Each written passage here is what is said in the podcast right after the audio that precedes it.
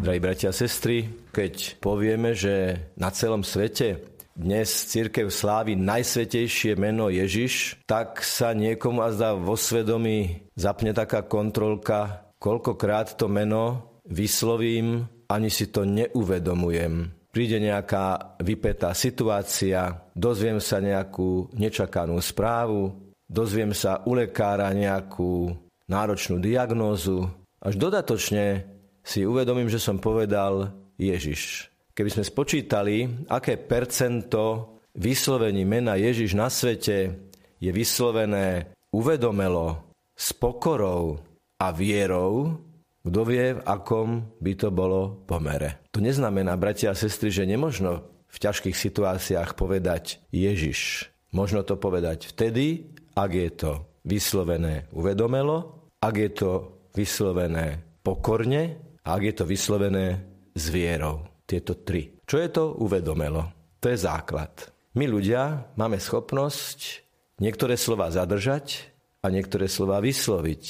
Istý mysliteľ hovorí, že slovo má takú silu a sme za slovo tak zodpovední, že máme tam až dve brány, dve bariéry. Vieme niekedy zaťať zuby a niekedy stisnúť pery a niekedy oboje aby určité slova nevyšli. Ak si uvedomíme, že teraz idem vysloviť meno Ježiš a nejdem ho vysloviť pokorne a s vierou, tak si uvedomím, že to radšej nevyslovím. O to viac, že to môžu druhý počuť. Istý človek počul, ako na istej vrátnici, kde istiel na návštevu do inštitúcie, tej vrátničke, ktorá zapisovala jeho meno, vypadla ceruska, ona povedala Ježiš Mária. A on jej hovorí, vidím, že máme spoločných známych, lebo ju chcel evangelizovať, ale ona nebola veľmi disponovaná ďalej sa rozprávať na túto tému. Čiže prvé, uvedomelo. Ľudia sme preto, že si vieme uvedomiť, že niečo povedať môžem a niečo povedať nesmiem. Od uvedomelého vyslovenia slov, vrátane Najsvetejšieho mena Ježiš, ale musíme pokročiť ďalej. Že to meno vyslovíme nielen uvedomelo, že si uvedomujeme, ale najlepšie si to uvedomujeme vtedy, keď ho vyslovujeme s vierou. Ba dalo by sa povedať, ako nevyslovujeme s vierou, mali by sme si uvedomiť, že ho nemáme vysloviť. Čo znamená s vierou? Že to meno je jedinečné. V Európe zdá sa, že len v Španielsku dávajú deťom meno Ježiš. V ostatnej Európe to nie je zvykom práve z toho dôvodu, že je to jedinečné meno, ktoré patrí jedinečnému Bohu a človeku, nášmu záchrancovi. Preto meno Ježiš vysloviť s vierou znamená, že je to meno toho, ktorý sa stal človekom. Vo Vianočnom období si to zvlášť uvedomujeme, je to dieťa, a je to Boh, Boh, ktorý vstupuje medzi nás ako dieťa, aby rástol ako my, aby začínal ako my, ale bez hriechu a sveto. S vierou. Uvedomelo a s vierou.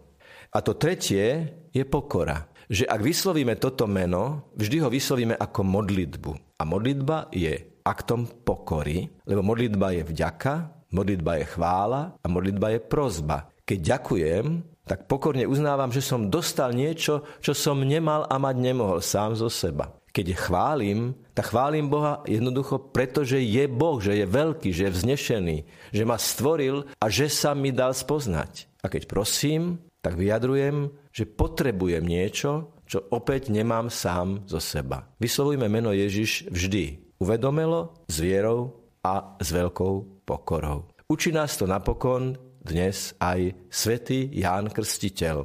A určite vám zarezonovalo, drahí bratia a sestry, keď Ján Krstiteľ povedal, hľa Boží baránok, hľa baránok Boží, ktorý sníma hriechy sveta, že tieto slova sú nám ako si známe. Áno, pretože tieto slova sa dostali zo svätého písma do Svetej Omše. Celkom logicky a prirodzene, pretože Sveta Omša celá je biblická, inšpirovaná Svetým písmom. Čo sa stane za chvíľu? Zdvihnem rozlomenú hostiu a poviem, hľa, baránok Boží, ktorý sníma hriechy sveta. Blažení tí, čo sú pozvaní na hostinu baránkovu. Všimnite si ten úžasný oblúk, v tom je obrovská hodnota, nekonečná, nevyjadriteľná, nevyslovná hodnota Svetej Omše, že slovo, ktoré sme prečítali, sa stáva skutkom Dokonca sme pozvaní sa pozerať, hľa na rozlomenú hostiu. Vidíme a počujeme. Počujeme hľa baránok Boží.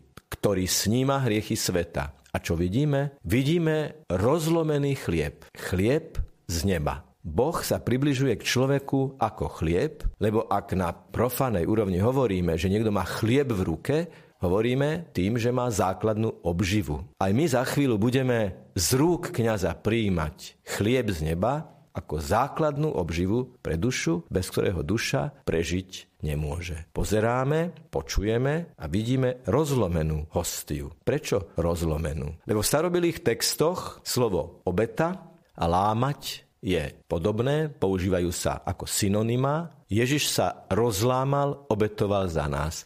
Ako baránok Boží sníma hriechy sveta, tak, že sa za nás obetuje, láme na kríži a všetkým tým, čo sa stalo aj pred tým krížom, aj chudobou Betlehema, aby nás potom pozval do väčšného života. Tak opäť sa dnes pozerajme na rozlomený chlieb, pri výzve hľa, čiže pozeraj, pozri s vierou na rozlomený chlieb, uvedomelo, že si na omši, že to, čo sa odohráva, je Božie a že ty si Boží syn a Božia dcéra, s vierou, že je to naozaj Ježiš a že z moci ducha sa chlieb premenil na jeho telo, na ňo samotného a s pokorou, že ja, človek na zemi, vrastený do zeme svojimi koreňmi, ale rastúci k nebu, teraz príjmem niečo, čo potrebujem, bez čoho nemôžem prežiť. V tom je tá pokora a to je Ježiš Kristus sám. Potom Ján Krstiteľ hovorí, videl som na ňo zostupovať holubicu. To je posledný obraz, lebo Ježiš je našou duchovnou pevninou. Holubica sa objavuje v príbehu Noého, ktorý hľadá pevninu. A holubica s ratolesťou je symbolom toho, že pevnina je na blízku.